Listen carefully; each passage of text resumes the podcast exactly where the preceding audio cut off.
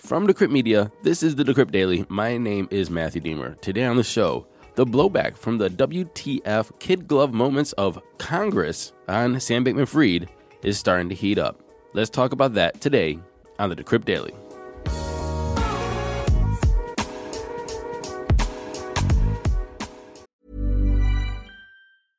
I'm Sandra, and I'm just the professional your small business was looking for. But you didn't hire me because you didn't use LinkedIn jobs. LinkedIn has professionals you can't find anywhere else, including those who aren't actively looking for a new job but might be open to the perfect role, like me. In a given month, over 70% of LinkedIn users don't visit other leading job sites. So if you're not looking on LinkedIn, you'll miss out on great candidates like Sandra. Start hiring professionals like a professional. Post your free job on linkedin.com/people today. Good morning, everybody. Welcome to the show. Today is Monday, December 5th, 2022. Let's get straight into those crypto prices. We have a lot of things to go over today. By the way, I hope everybody had a great weekend.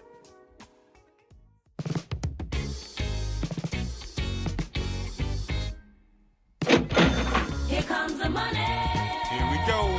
Money talk. It is 9:30 a.m. Eastern Standard Time.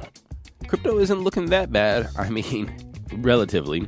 We have Bitcoin sitting at $17,234, up 1.65% in 24 or 6.5 in 7. Ethereum was up 10% in 7, sitting at $1,287. It's up 2.7% in 24. Tether's number 3, Binance is number 4 at 293 up 1.6%, and USDC is number 5. Rounding off the top 10, we have BUSD, XRP, Dogecoin, which is at 10.4 cents, Cardano, and Matic. Total market cap, we're at 865.4 billion. That's up around 10 billion from when we were talking about it last time. We're at a BTC dominance rising up to 38.3 and an F dominance of 18.2.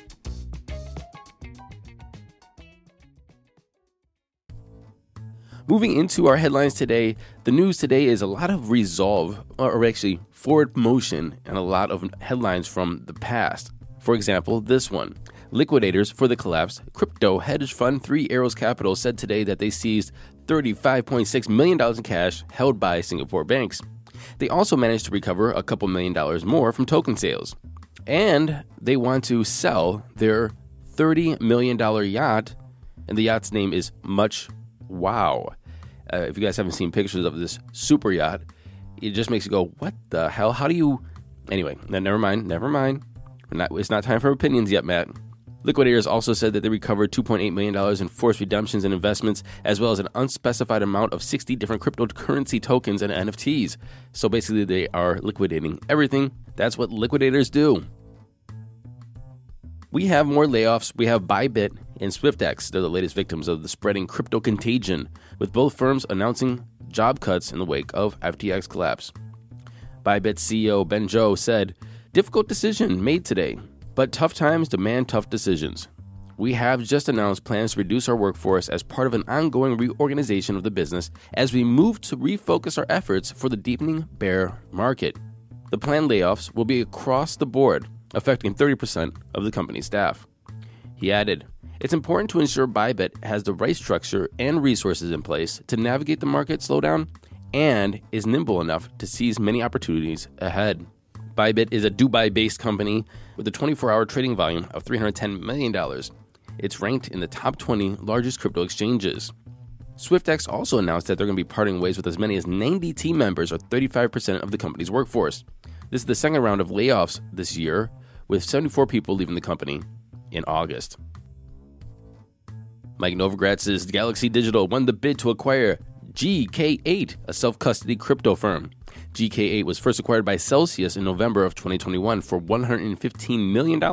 After Celsius filed for bankruptcy, the self custody firm was put up for auction. A representative of Galaxy Digital told Decrypt the purchase price we agreed on was materially less than what GK8 was previously purchased for. Mike Novogratz said, Adding GK8 to our prime offering at this pivotal moment for our industry also highlights our continued willingness to take advantage of strategic opportunities to grow Galaxy in a sustainable manner. The crypto broker Genesis and its parent company, Digital Currency Group, or DCG, owe users of Gemini Earn $900 million. Gemini used Genesis as its primary lending partner for its high yield earn service, which allowed customers to deposit their cryptocurrency in the exchange for interest. They were offering returns between 0.45% and 8%, and that depended on which token you deposited. The Gemini Earn service has experienced severe disruption since the FTX contagion began last month. And on November 16th, Gemini Earn told users that it'll be pausing withdrawals. They have yet to say anything or provide any clarity on when they are expected to reopen. DCG, which also owns prominent crypto focused investment house Grayscale Capital, owes Genesis $1.7 billion out of its total outstanding debts of $2 billion. I put a link in the show notes of a YouTube video of Mark Yusko. And you need to hear this because he starts talking about the doom and gloom of the further contagion. And one thing he really mentioned was GBTC or Grayscale Bitcoin's trust having to liquidate because of their discounts. And he said that if this happens, which is quite possible, that we're going to see lows that we never saw before. And Barry Silbert right now is looking to raise capital, but is he being successful? I'm not too sure. And it looks as though that there's a lot of money being lent out and loaned out between a lot of different uh, subsidiaries or partners or other companies that seems to have holes all over this industry like Swiss cheese. So I would listen to that interview and really get a grasp on the further contagion and the possible risks in the near term. Timex and the Bored Ape Yacht Club community will bring a release of 500 timepieces that will display the owner's ape or mutant ape prominently on its watch face. Those who buy the watch will be able to customize it with a choice of case, strap, and selected etchings. Basically, if you have an ape or a mutant ape, you can give it to Timex and they'll make a watch out of it for you. The sale of the Timex Forge Pass NFTs began today, which will be minted for 2 ETH or around $2,500. Around mid December, Forge Pass owners will be able to design their own watch on Timex's website. Each physical watch will be accompanied with an identical digital version as an NFT. They're expected to begin shipping around second quarter of 2023. And I think this is a great idea. I think it's great that companies are coming out with uh, ways and avenues for you to use or put your bored ape or mutant ape on different things, or NFTs on different things. And so I, I think this is a great idea. The only thing I would say is I, I don't know about the brand synergy between Timex and Bored Ape Yacht Club because, well, Timex isn't the most luxurious watch brand. And so, will Bored Ape owners want to rock a Timex with their ape on it? I bet that they're going to sell 500. I don't think that's going to be a problem. But is it really the best brand synergy? What do you think? Matthew Aaron at Decrypt.co. MetaMask co founder and ex Apple employee Dan Finlay said he's all in favor of the crypto industry ditching Apple's App Store altogether, calling Apple's 30% in app purchase tax an abuse of monopoly. As you guys remember, on Thursday, Coinbase Wallet said that its users will no longer be able to trade transfer NFTs through the iOS app, arguing that even if it wanted to comply with the Apple tax, it would not be able to due to Apple not being integrated with blockchains like Ethereum. This statement from the co founder makes it unclear what it will mean for current users of the MetaMask iOS app. In email comments to Decrypt, Finlay said, As of now, MetaMask remains on the App Store, but will closely monitor the situation in the coming weeks, months to ensure our users continue to have unfettered access to their crypto assets. He also elaborated in some tweets on how he feels about Apple's new policies. He said, We are disappointed to see that the news that the App Store is becoming strict gatekeepers, which is not just obstructing growth, but it's also an avenue of censorship. We believe, as a community, we should be able to come together to find a workable solution. So, to that end, users can continue to have the freedom to transact and technology can flourish. So, really quick, I just got to give my two cents on this. I know that these are two completely different instances, but you can see how they're acting when it comes to a company using company policies to hurt their pocketbooks for the most part. But when it comes to being altruistic and doing the right thing, it seems as though companies just don't really care. And I'm saying that when it comes to collecting your data, right? We just found out the new privacy policies from MetaMask and that they collect your Ethereum wallet and your IP address every time you make a transaction. And this is their default policy unless you opt out. And so, what this does, if you're just a novice user or just a casual user and you don't use VPNs or you don't have any kind of network setup, This basically just doxes every user, your ID, your address, everything to your Ethereum wallet address by going on and buying an NFT. And so it's like you're trying to take the moral high ground with this, saying they, oh, what's good for the system, what's good for the customer experience, what's good for the ecosystem, what's good for tech. But at the same time, you engage openly in practices that are kind of anti crypto and give people a horrible taste in their mouth because of abuse of data and the collection of data and the inability of the average person just to use something and to trust the company with their data. And continuing with the clown show, that is the PR roadshow, that is SBF and FTX and Congress's reply to all of that. As you remember, Maxine Waters, who is serving California's 43rd District in Congress and is the chairwoman of the House Financial Service Committee, she tweeted this last week. As we remember at SBF, we appreciate you've been candid in your discussions about what happened at FTX. Your willingness to talk to the public will help the company's customers, investors, and others. To that end, we will welcome your participation in our hearing on the 13th. Around 26 minutes after that, I came on the show and gave you my two cents on that. My two cents obviously was what the hell was all that. If it was anybody, if I just stole a candy bar out of a store, I would have been arrested, put in jail, have to pay bail. If I can't pay bail, I would have been sitting in jail until my hearing, brought out in an orange jumpsuit with two probably bailiffs, and nobody was going to welcome me to the courtroom. They would force me to be there, and I would probably go to jail for a month for stealing a damn candy bar. And for some reason, this dude is out there giving a PR tour and nobody's everybody's just softballing him. Everybody's just like, "Oh, this poor guy. What the actual f is going on?"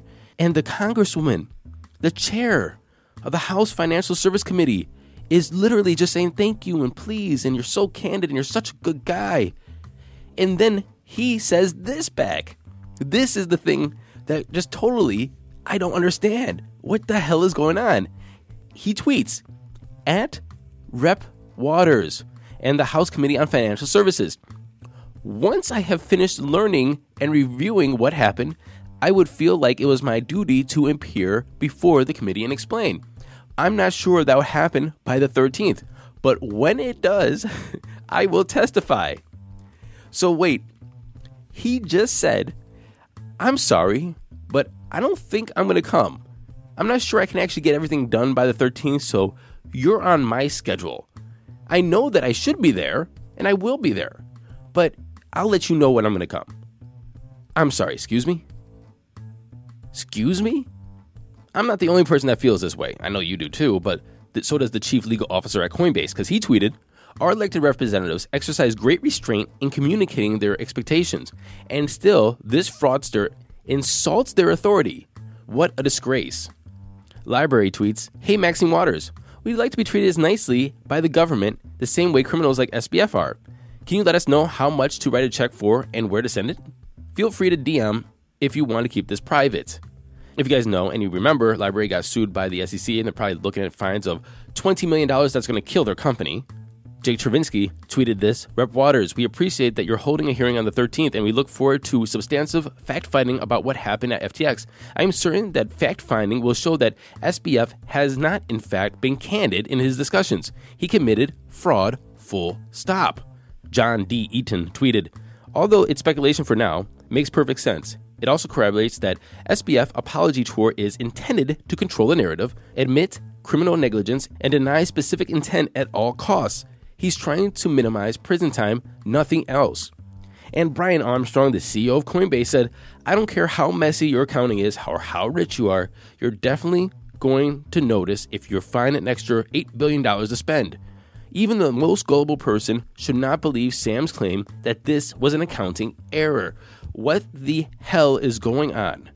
Why isn't he arrested? Oh, and by the way, we just spotted, they just spotted, somebody just spotted Caroline Ellison, the CEO of Alameda Research, buying coffee at a coffee shop in New York City, six minute walk from an FBI field office. And so people are saying, oh, maybe she's collaborating with the FBI. Nobody has verified that statement. But what are you doing? You're walking around buying coffee at, at a coffee shop when you just stole billions of people's money? If this isn't making you mad, if this is just not making you distrust just about everybody, I don't know what else will. I want your opinions. Matthew Aaron at decrypt.co. And finally, what I want you to read today, it's very straightforward. How to move Bitcoin, Ethereum, and other cryptocurrencies into self custody. Link is in the show notes. Not your keys, not your cheese. Thank you very much for listening to this episode of the Decrypt Daily. My name is Matthew Deemer. I'll be back tomorrow. Same Matt time, same Matt channel. Until then, happy hodling, everyone.